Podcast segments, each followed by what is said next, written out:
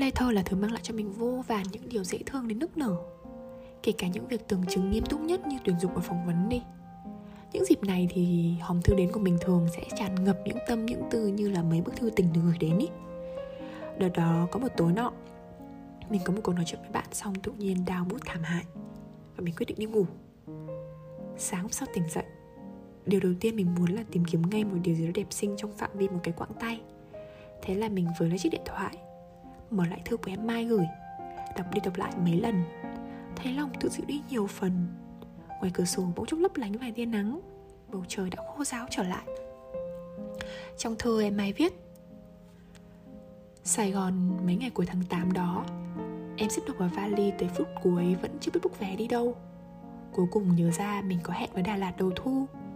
Và rồi mặc chiếc váy the te, Thuê chiếc xe đạp qua mấy con dốc nhỏ không tên. Tự thấy mình xinh đẹp lạ lùng. Mất bao lâu để nhận ra vẻ đẹp của những điều bình thường chị nhỏ?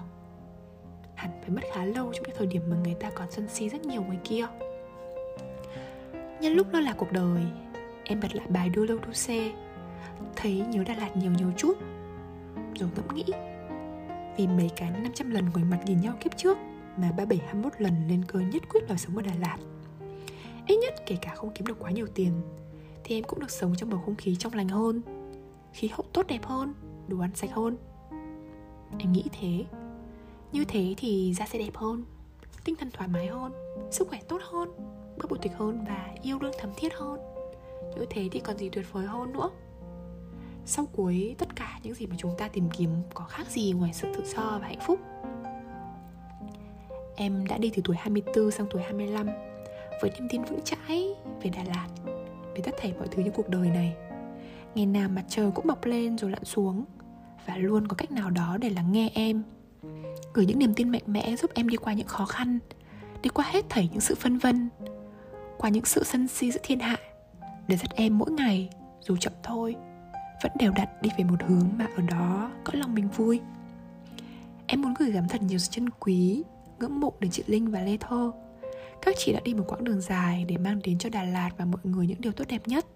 Truyền cảm hứng sống và luôn luôn mang năng lượng tích cực mỗi ngày. Đó đó là một trong những chiếc email ứng tuyển công việc đổ lốp một bức thư tình các bạn ạ. Nó kéo tâm trạng của mình về trạng thái lâng lâng bay bay kịp kéo lại chiếc mút rơi tủ tối hôm trước. Lúc đấy mình cũng nghĩ chắc là sáng nay cũng sẽ có ai đó cần được xoa dịu một chút sau những bất ổn bất trận xuất hiện thế là mình đăng bài này lên lê thơ và viết thư vào nồi em mai. Mong ngày hôm nay của em ý sẽ thật là ổn. Và cả bạn nữa.